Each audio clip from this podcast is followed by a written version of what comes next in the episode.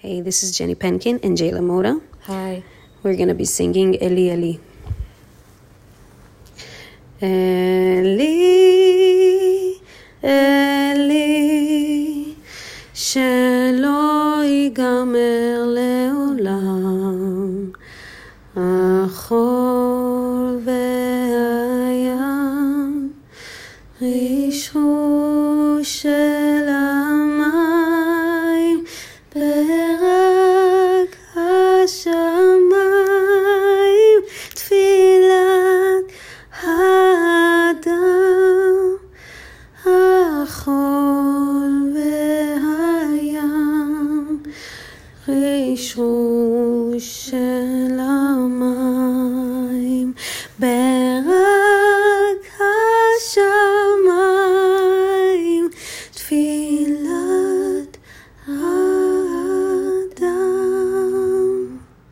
This is unorthodox.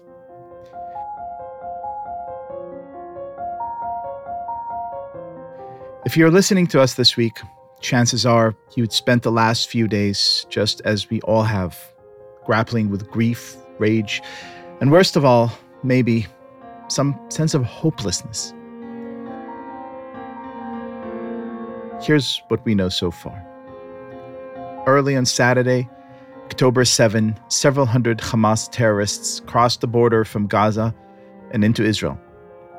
How they managed to blindside and overpower the IDF, one of the world's mightiest armies, is a question that will be addressed in detail in weeks and months, and I suspect years to come.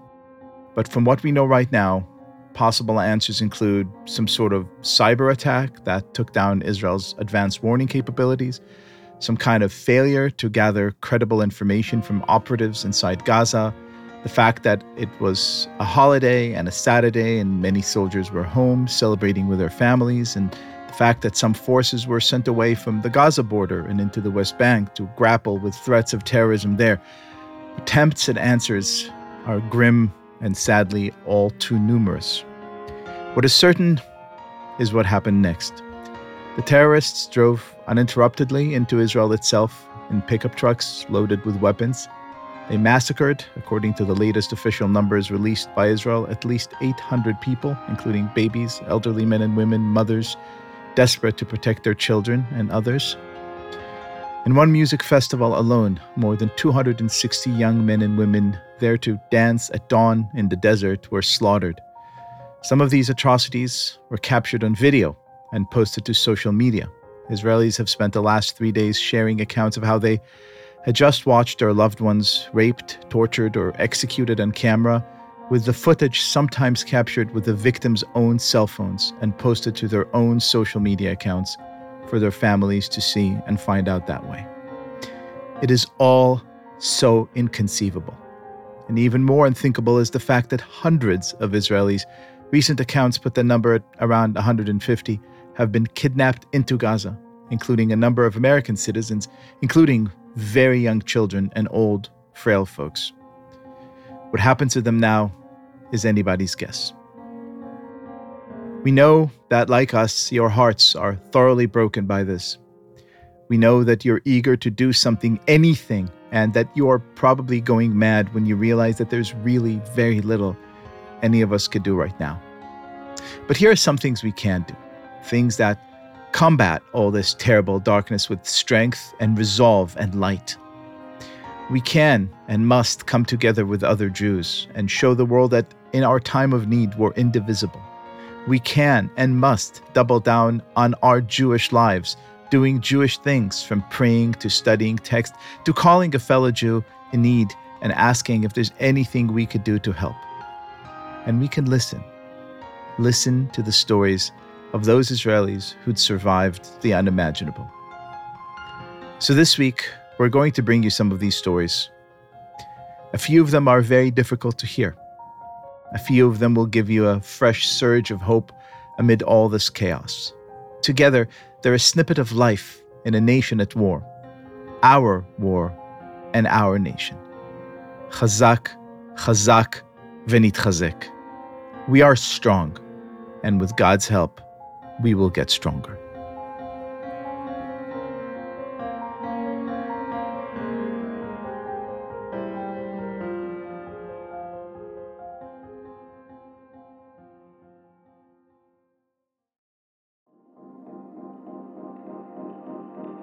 This first audio diary is from Andre Perry. He was at Nova, the all night music festival that Hamas terrorists attacked in the early morning of October 7th. So far, officials have recovered 260 bodies from the area surrounding the festival. Andre tells us about the ambush. Okay, so my name is Andre Perry. I'm from uh, Kiryat Gat, which is in the firing zone from Gaza. I was at the party from 1 a.m. My wife and kids were at home. Throughout the time I was there, they were also affected by the rockets falling here. We were dancing, and around at 6:30, I was uh, sitting the outskirts of the party and relaxing a bit. And all of a sudden, I, I heard the, the Iron Dome shooting, and then I said, "Okay, Iron Dome. Okay, this happens. This is not unusual, unfortunately. And all of a sudden, another one and another one, and immediately grabbed like the friends that I was with. We were four of us, and we crouched on the floor and we sat there, laying down. And they turned off the music, and police started saying evacuate. And that was panic.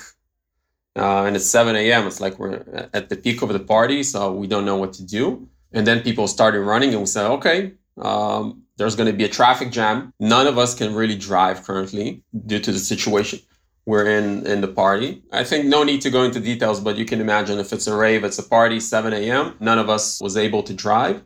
And we're trying to understand this to assess the situation. We saw people panicking and we said, okay, none of us can drive. The police are saying evacuate from here. And we're saying, okay, there's no safe zone there same thing as being here, but I, under, I, I understood them. They had to like like we're all grouped in one place, and they had to spread us away, and and it's like one road leading to the party, so it's going to be a traffic jam. And we said, okay, the army's going to take care of it. Like we have the Iron Dome, we have the army, they're to take care of it. So and we're packing the car, and all of a sudden, like my wife texted me, and uh, one guy's uh, wife called him, and she said, "Get out of there now! There's terrorists there." And f- from that moment on, he said, We're going into the car now. And then we said, You can't drive. He said, Now we're going to the car. We, dr- we, we jumped in the car, gassed away from there, jumping and, and uh, off road. We got to the to the road, and then the, the, the police was there. They said, Turn to the right to another dirt road. One minute after that, we saw we heard an explosion and we saw people running. We opened the windows we understood that there's terrorists in the back. We just left the car. It was, I think it's still running there. Uh, just jumped out of the car, didn't take anything, and we there was like a valley. It's like a creek. It's, it's a dry creek, and we just jumped there, and I know like 30 people there, and then we were hiding. Sorry.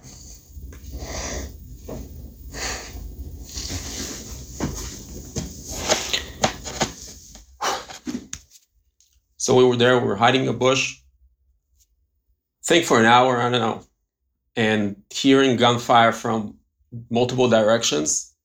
And we were laying there and it was hard. Like, you know, it's 8 a.m. after after that party. Like I was I was like so shocked. Like the rockets, yeah, they sure they shot rockets, but like so many.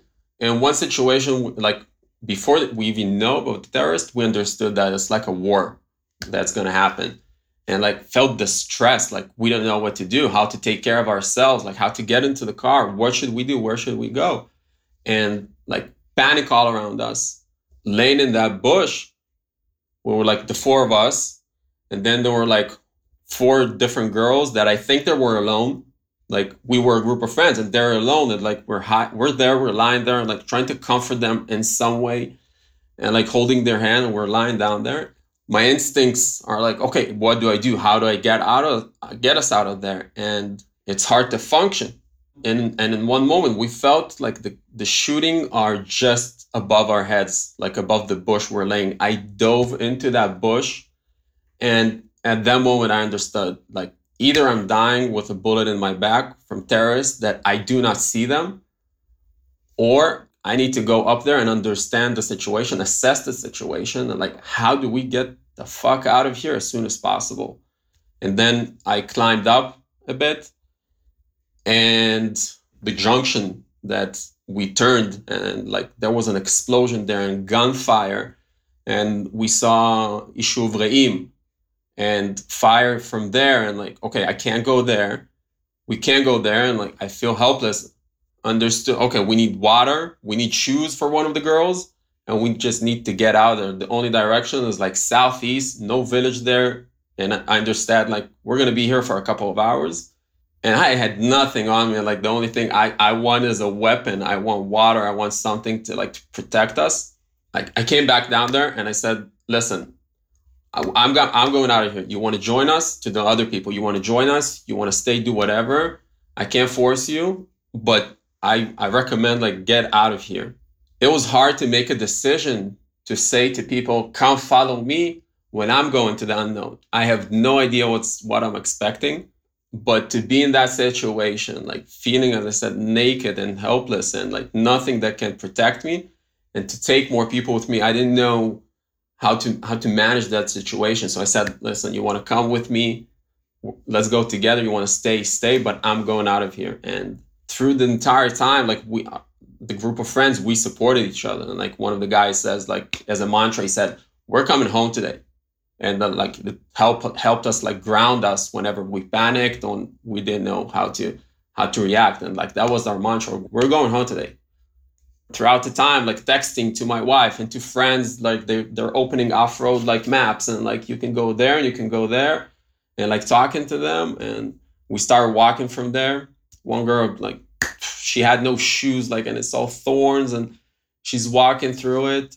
We stopped again in something, sh- someplace shady. We couldn't find water in one of the cars, and then we stayed there. Called the police, and they said stay there. And like throughout the time, cars are driving by. You don't know if it's terrorist or not. Like I understood, we're there for a couple of hours. No one's gonna come to rescue us, and and then we were there in the in that bush and we stayed we, we didn't know we going to continue we're not going to continue and then people started running from that direction they were panicking as well so it felt like pe- people were chasing them so we got up and like started running again and in that time like the group started to separate and then we decided like the four of us and like another guy joined us the girl with no shoes with with us a car came in with one guy uh miluimnik from the IDF reserve. We said, take her from here. She can't walk. He took her.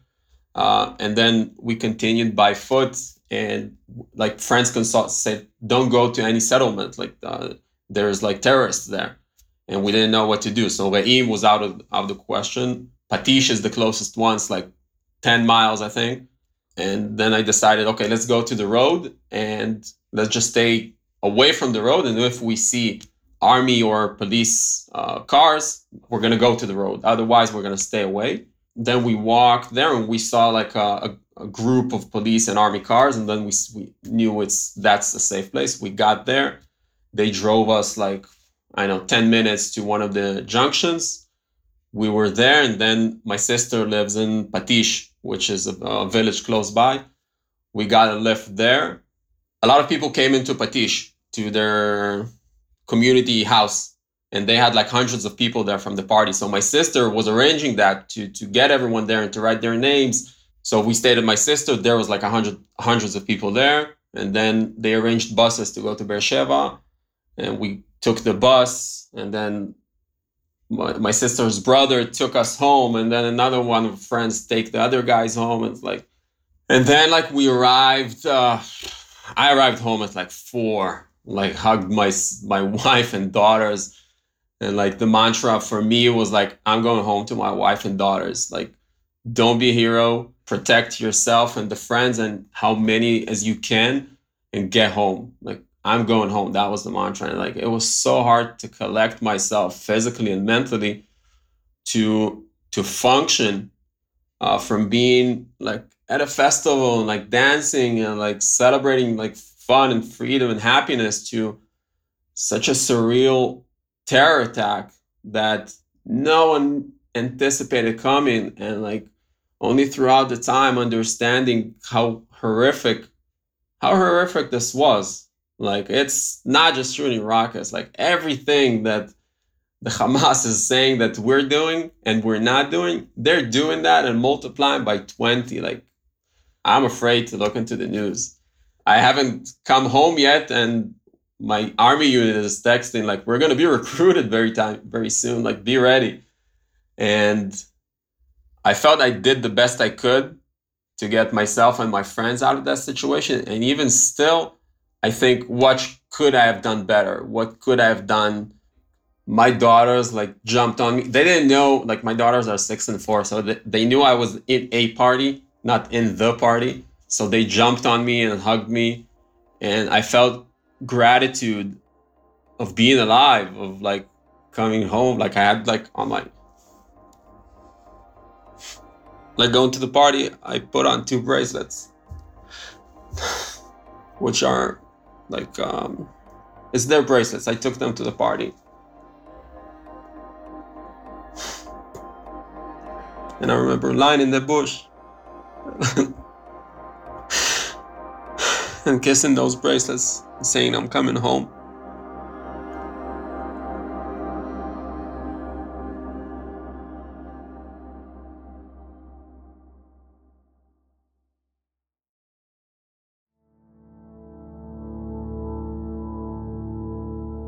Josh Mintz is a British Israeli citizen who lives in Tel Aviv. He caught one of the first flights out of Israel and recorded a voice memo for us from the plane back to London. I've tried a few times to record this, but I, I can't get myself to make sense. So I'm just going to go with it. Um, the darkness of that day was unbelievable. The pain, the fear, the horror, lying on the floor of the shelter in our apartment, holding my kid and singing to him to drown out the noise of explosions. He fucking hates my singing, rightly so. And just just wondering how long I can can keep him from understanding what's happening and keep his innocence. And looking in the news and not getting information and, and seeing on, on Twitter, on WhatsApp groups, just glimpses of, of that abject horror. Yeah, I'm just broken. I have nothing. Nothing.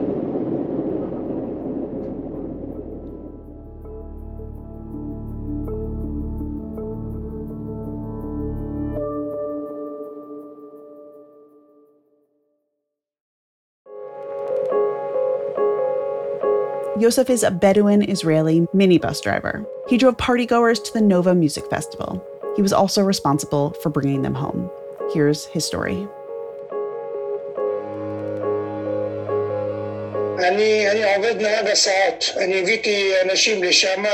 I'm a minibus driver. I brought people there the night before, and in the morning they called to get them back. I knew there was a balagan and a war, but I said, I'm Israeli and I'm not going to leave them there. I'm going to continue and save them. I got there under fire at 6:30 a.m. They were firing all over the place. We laid down, raised our heads, and again they shot at us.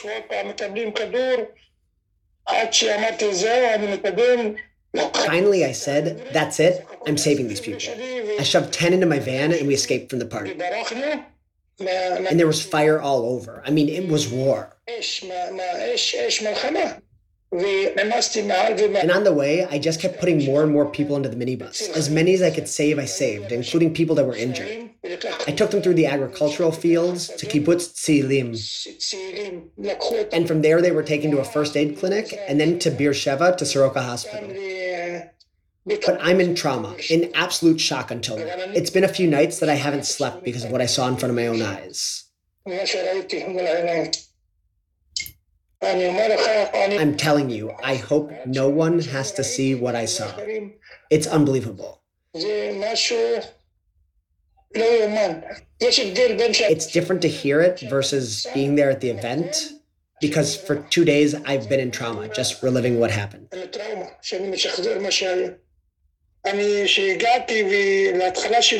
When I arrived at the beginning, I could have turned around and left them there. But as a human, as an Israeli, I said, I'm going to save their lives. I went under fire and saved them. I didn't fear my own life because I knew I was in war. I said, That's it. Either I die or we'll live together, God and me. But thank God I was able to get there and save their lives. It's important that all the Israelis will be in peace and that they find those who are still there and return them to their parents.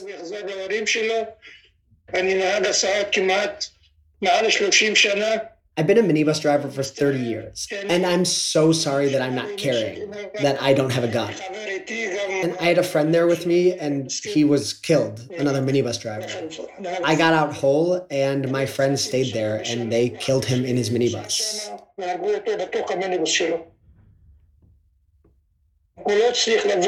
He didn't succeed to flee or save anyone. They just killed him straight when they came in.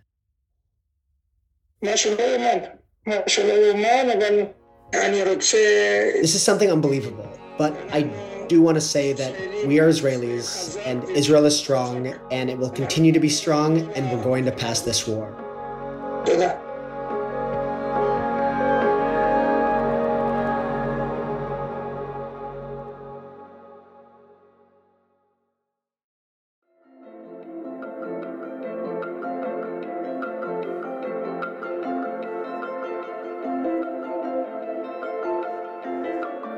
Shlomit Berman is an American Israeli. She took us along with her to a donation center in Tel Aviv.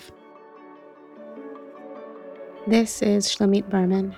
It is October 8th, 2023. I'm going soon to meet my friends, and we're going to go on a little trip to make donations for fam- displaced families. We're going to get some diapers and some formula and that sort of thing.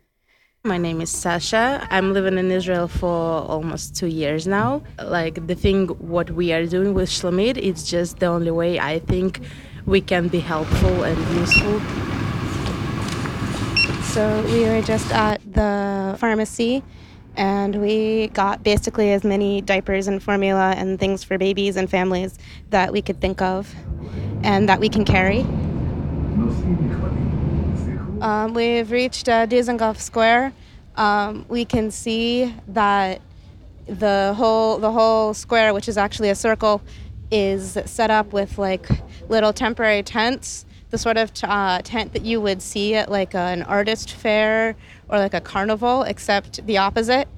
Um, you can see that there are many, many volunteers sort of packing different things into boxes. There's a lot of people, and this is just really amazing. I really like to see how people can be, uh, how you say it, uh, chained together, something like this, connected in the time when we need it the most. Um, I see a lot of more diverse people than I would usually see um, in in this kind of crowd. I see people who look more religious.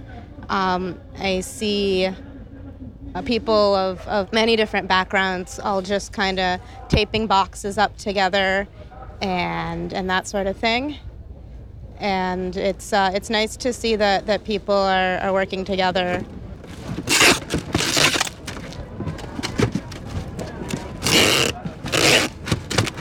The atmosphere really volunteer, we really like a warming heart. You know, like I really enjoy the atmosphere because everybody came. It doesn't matter if you like left or right. Like uh, everybody like came, became together like friends again. And right now we are walking down Dizengoff from Dizengoff Square to Dizengoff Center, where there's a blood donation center.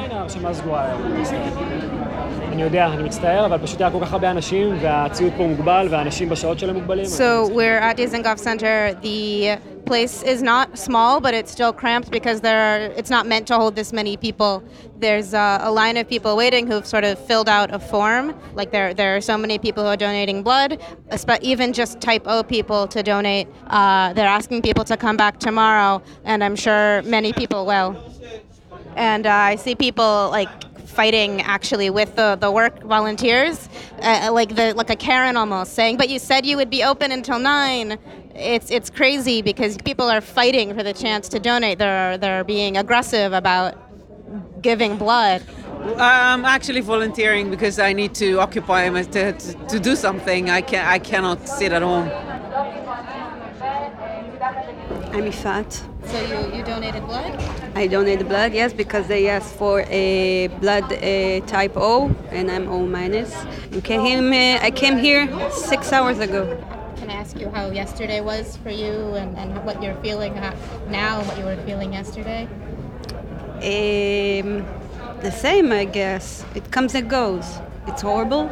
Um, I don't think anyone knows how to cope with it, and I'm a teacher, so I need to step up, and I don't know if I'm able to do that yet. My name is Anel Sayada, and I uh, am a volunteer in MDA in Israel.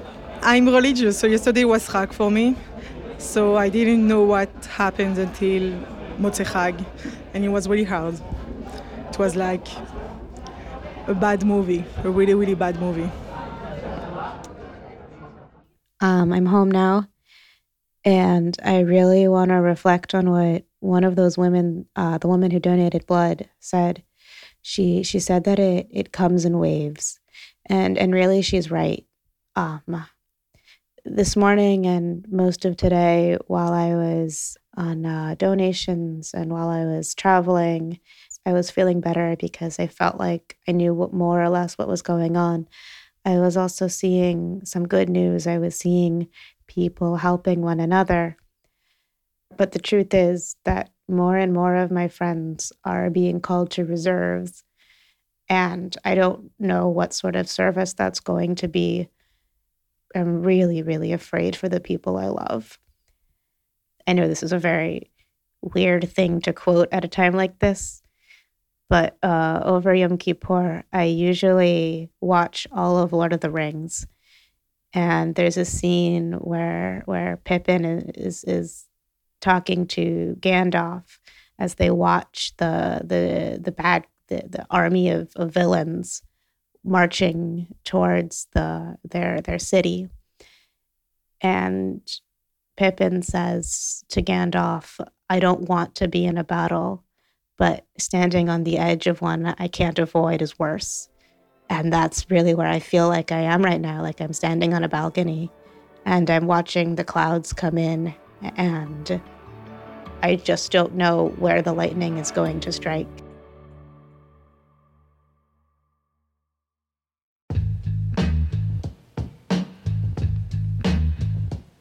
We are excited to announce Tablet's first ever essay competition, First Personal. Our editors are looking for previously unpublished work by writers living in North America who have never written for Tablet before. They are seeking submissions on the theme of belonging. Where do you feel at home or no longer at home, physically, spiritually, or culturally? How do you find community or a sense that you're a part of something larger than yourself? Are there places where you feel a sense of belonging or alienation or both?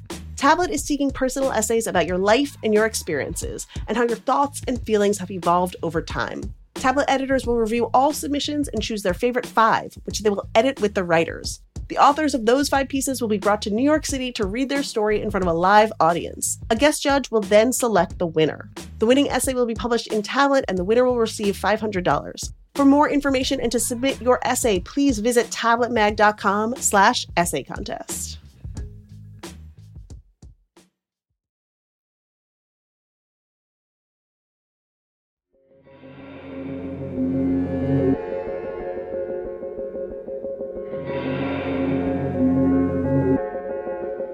Maya Rosen is a journalist and producer in Israel. Here's her report from a missing person center near Ben Gurion Airport, where Israelis are coming in droves to look for information about their missing loved ones.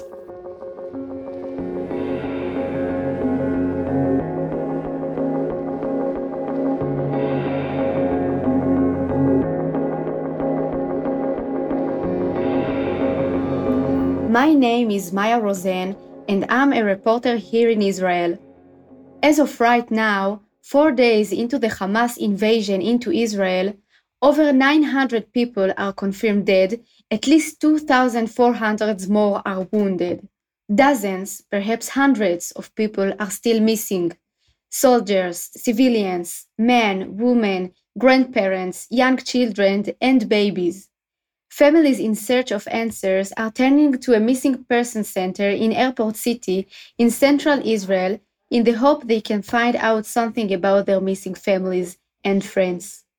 Not since the Yom Kippur War in 1973 has a missing person center of this magnitude been created. 50 years ago, it was located in a basement filled with documents aided by foreign information networks. Today, the center is located in a police building and is open 24 7 and staffed with representatives from the police, the IDF, and social services. The families of the missing come to the center with DNA samples of their loved ones as well as photos to help the military make identifications. They give a detailed testimony. In some cases, the IDF have been able to help, but many families are still in search of answers. I spent time in the center hoping to understand their pain, their frustration, and fears. Here are some of their stories. First is Oriana Dar.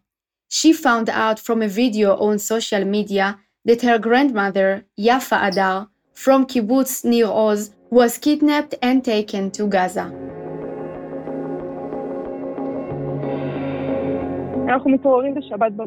Like the entire country, we woke on Saturday to the sound of sirens. There was one in the morning that woke us up and we ran to the safe room and we started to get wind that something was happening in the south. This isn't new. As someone who has family in the Gaza envelope, you get used to this. That day we were intending to go visit my grandmother. My grandmother was eager for our visit since she dearly loves my children. So we woke up in the morning and told them we weren't going to kibbutz Nir Oz, and we were messaging back and forth with grandma to ask what was going on. They said they were in the safe room. My grandmother lives alone, but there are other family members in the kibbutz. We were still laughing about how much food she had prepared so that at least now they would have a lot to eat while staying in the safe room. She joked that maybe she would have it delivered to us. A little later, shortly before 9 a.m., she messaged us saying there was fighting, that there were terrorists in the kibbutz and there was fighting. And that was actually the last time. Later, I sent her a message telling her to stay safe. She still managed to read that message according to WhatsApp, but she didn't read any of the messages after that. That's it. From that moment, we lost contact with her. We were still in touch with other relatives of ours in the kibbutz, but she stopped responding. And as the hours went by, we realized something terrible was happening. The other relatives we were corresponding with and staying in touch with were relaying the horrors to us absolute horrors. My grandfather is there. My grandparents are divorced. My grandfather has a respiratory disease, and they set his house on fire with him inside. He had to flee and hide in another room in the house and managed to get to the hospital at the last minute. My aunt lives there with her 17 year old daughter who was messaging us as terrorists were in the house. At some point, their house was also set on fire, so they ran to a mobile shelter. I don't know if you are familiar with the mobile shelters we have in the kibbutz. It's a very small open space. It provides cover, but it doesn't have a door or anything that can be bolted shut. They hid there quietly on the ground and waited for everything to die down. They were there with another family that fled its home. One member of that family had a firearm, so at least they had some protection, but I don't know how helpful it would have been if they had been discovered. My cousin Tamir lives there with his two children and his wife Hadass. When everything started, he went out to protect his family and simply did not return. Until now, we have no idea where he is. At least we have a shred of information about my grandmother from that video everyone has seen. We simply don't know where our Tamir is. When the military finally arrived toward the afternoon, they went house by house to check the situation. When they arrived at my grandmother's house, they discovered the house was completely destroyed, but my grandmother was gone. My aunt called to tell us. We didn't know anything for a very long time. Until at night, we started getting reports of that video that we've all seen of my grandmother. I think calling them terrorists is paying them a compliment. All we have is this video from the moment she was abducted on her mobility scooter. It's funny because when my kids visit Nir Oz, the first thing she does is proudly give them a ride on it. They love that mobility scooter so much. And for her, it's a way to take them for a ride, and they enjoy it so much. And those terrorists took her in the mobility scooter too. It breaks my heart to see that picture alongside a picture of my children with her on the scooter. From that moment, we've been living a nightmare. We don't know how she is. What we do know is that she's an 85 year old woman, and like many elderly people, her body isn't what it used to be. So she is on many different medications for pain relief, her blood pressure, and the other things she needs. Currently, we have no reports that she has received any of the medications she needs. So we know if she is still alive, she is suffering and in terrible agony without her medication and the people who love her. And it's clear to us that it's only a matter of time, and that if we don't do something to get her back, she will die a slow, miserable, horrible death. We are talking about so many people who died, and it breaks my heart. But we have someone here who is alive, or that we at least know was alive. And there are more people there, not just her. There are people there who are definitely alive. And we can't not do everything in our power to bring them back. If you had told me a week ago that I would appear in tears on every news broadcast around the world, I would have said, Not me, no way, not a chance. But there's something here that is greater than what the soul can even try to comprehend. This is an 85 year old woman who is in bed in her room. She didn't fight. She never harmed anyone. She was in her home. There's no law that says an 85 year old woman needs to die horribly in captivity in Gaza. I simply don't understand why the entire world doesn't shout this. We found out from the video. I should say that we had thought she was no longer with us. We couldn't completely comprehend how you could kidnap an 85 year old woman who can barely walk. It seemed unlikely, so we thought she was gone. And as sad as this is to say, there was something, I hope that this isn't a pleasant thing to say, that she died from a bullet to the head and that they took her body as ransom. I would have been much calmer and more at ease rather than knowing my grandmother was experiencing this suffering. And it is very possible that she will now go through this misery and still die there. Let me tell you something about the video. Many people watched it and asked me whether my grandmother has Alzheimer's or dementia. So I'm saying this everywhere. No. She is a sharp and brilliant woman. She's smart and lucid. This sounds bad, but in a way, maybe I would rather she had dementia and didn't understand what was happening. But she is fully aware. She's one of those people who will never let anyone see them in another light. We could visit her and she'd be in pain in her entire body, and she would still sit there and play with the kids and not let anyone see that she was suffering. She won't let Hamas see her suffering either. But you need to remember that beneath that mask of strength that she showed the world, there is a woman who is terrified and alone without her family.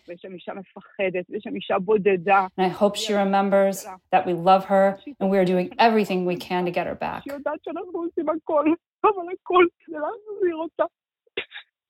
These efforts by everyone warm my heart, and we truly have an amazing country.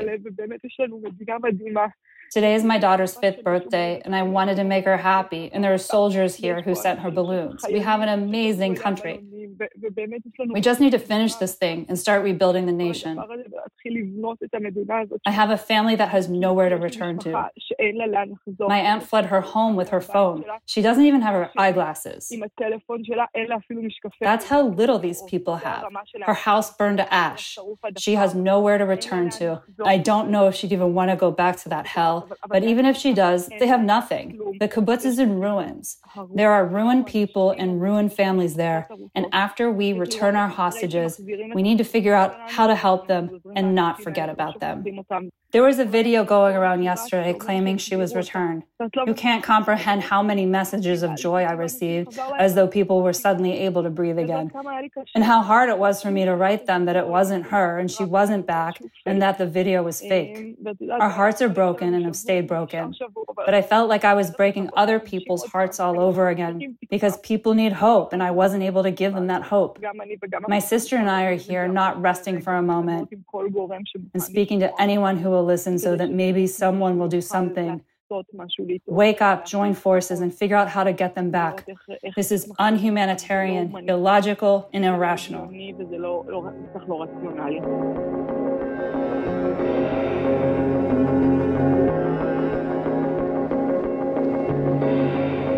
Next is Ofir Nadborny. Her cousin, Savion Chen Keeper, went to a party in the south. For three days, her family didn't know what had happened to her until they were informed that she was killed. So my name is Afir. My cousin, Savion, she was only 30. She went to a party down south with her boyfriend. It was a small party. It wasn't the one that everyone was talking about. It was only like 100 people. When the air sirens started, she texted her friend saying that they're running to take cover. And that was the last time we heard from her. We waited and waited and waited for her to reach out, and nothing happened. When the rescue teams were starting to come in and they're saying people are, are safe, we checked all of the lists and she was nowhere. Her boyfriend was nowhere. We went to the uh, Missing People Center in Airport City. We went to every hospital to check if she's on the list, if we can identify her face. She was nowhere. Um, we spent three days between life and death, really, until the police came to her parents' house and they said she, they found her body. Um, her funeral was a few hours ago. Unfortunately, during the funerals, there were air sirens, so twice we had to leave her body and take cover so we can keep everyone alive and safe. And also during the funeral, the police came to inform us that they found her boyfriend. So although we're very happy to get clarity, we're just distraught over everything that happened. Her father is very sick. They had to release him from the hospital, especially for these circumstances. And they're absolutely distraught, as you can imagine. When your kid dies, it's it's awful.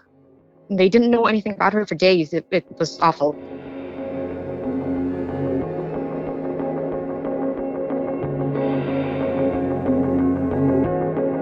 Here is Mayan Sherman.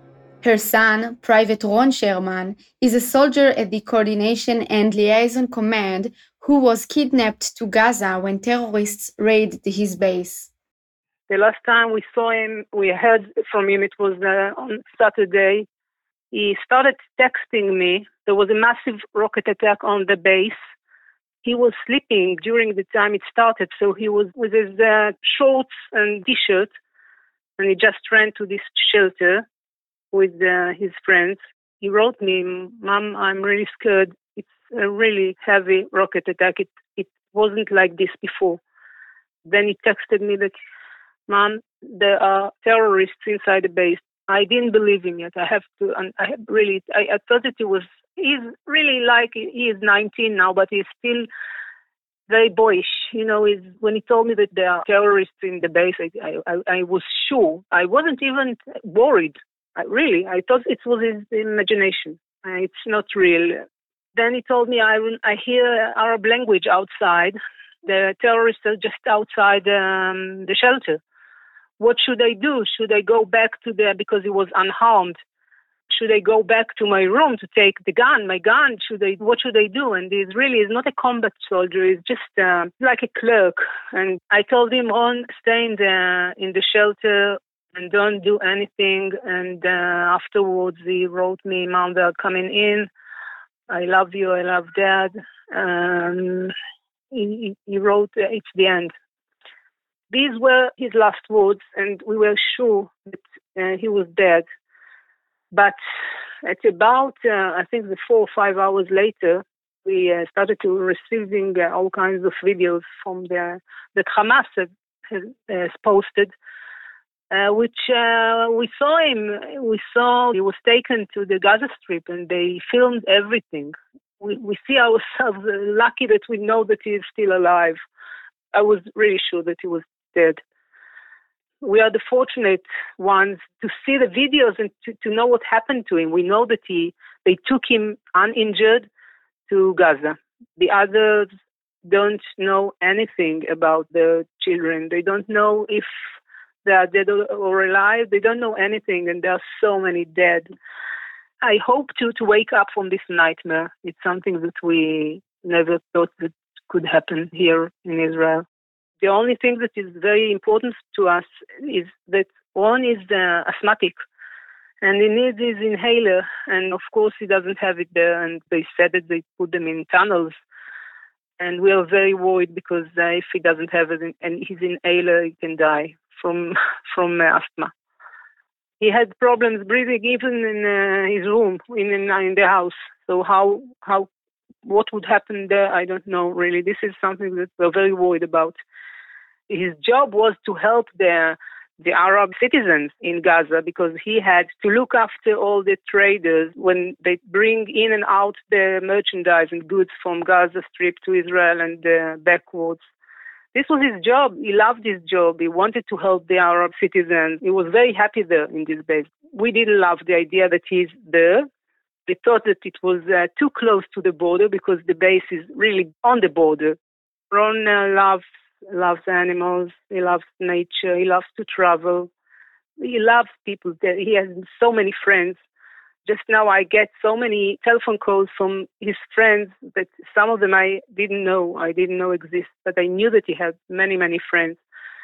And and this was him. He, he was very friendly, and he was an excellent student at uh, school, which just finished it just one year ago, high school and he wanted to study law.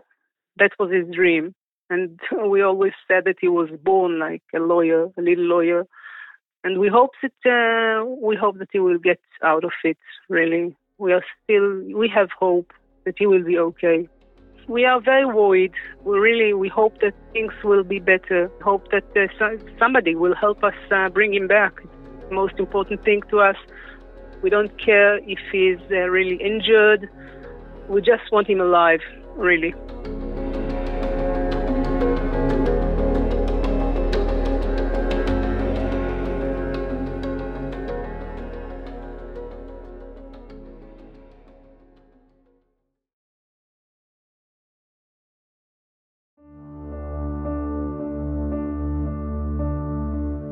Hey, it's producer Ellie Blyer, and here's a voice note from Benny Brustein. Benny is from Kibbutz Yizrael, and his family actually adopted me when I served as a lone soldier. Benny sent me this voice note as he got called up to reserve duty and was preparing to deploy.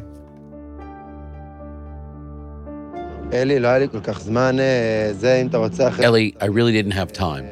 If you want later, you can translate it to English.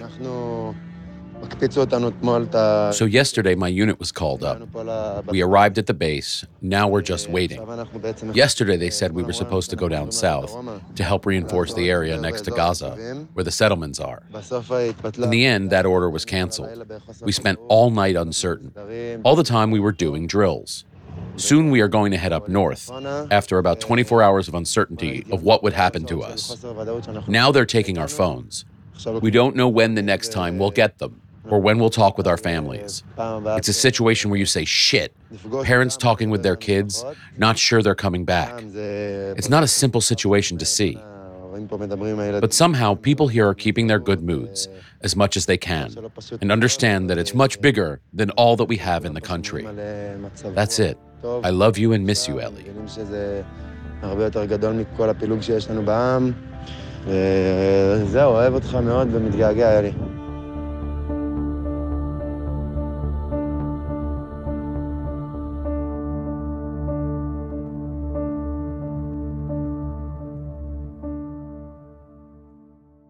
Like so many of you, the events in Israel have left us searching for the right words to express our feelings of sadness, shock, and horror. But when words fail us, music is always there. We reached out to world renowned musician Regina Spektor, who stopped what she was doing to share a prayer with us.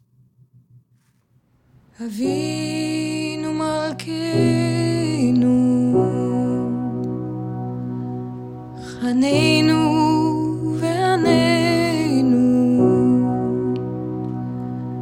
אבינו מלכינו, חנינו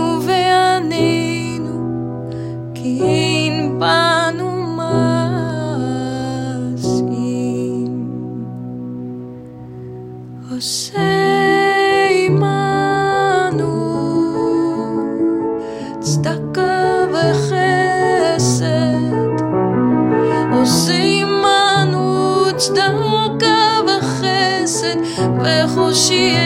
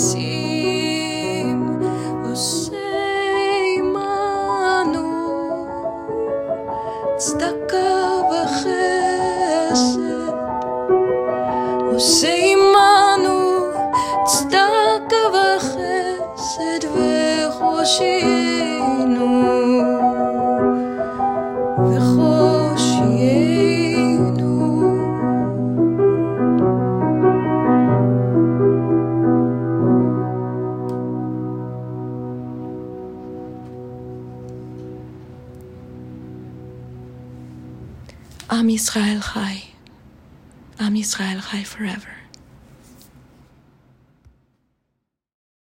That was the incredible Regina Spektor singing Avinu Malkeinu. The song you heard at the opening of this episode was performed by Jenny Penkin and J. Lamotta. We're grateful to everyone for sharing their stories with us. Special thanks to producer Ellie Blyer, who helped make so much of this episode happen, Noam Blum for translation help, and Maya Rosen and Shlomit Berman for their reporting on the ground in Israel. Unorthodox is hosted by me, Stephanie Butnick, with Liel Leibovitz and Joshua Malina. We're produced and edited by Josh Cross, Robert Scaramuccia, Quinn Waller, and Ellie Blyer, and our team includes Tanya Singer, Courtney Hazlett, Daron Risque, Sam Hacker, and Jordana LaRosa. Our episode art is by Esther Werdiger, our logo is designed by Jenny Rosbrook, and our theme music is by Golem. Shalom, friends, and Am Yisrael Chai.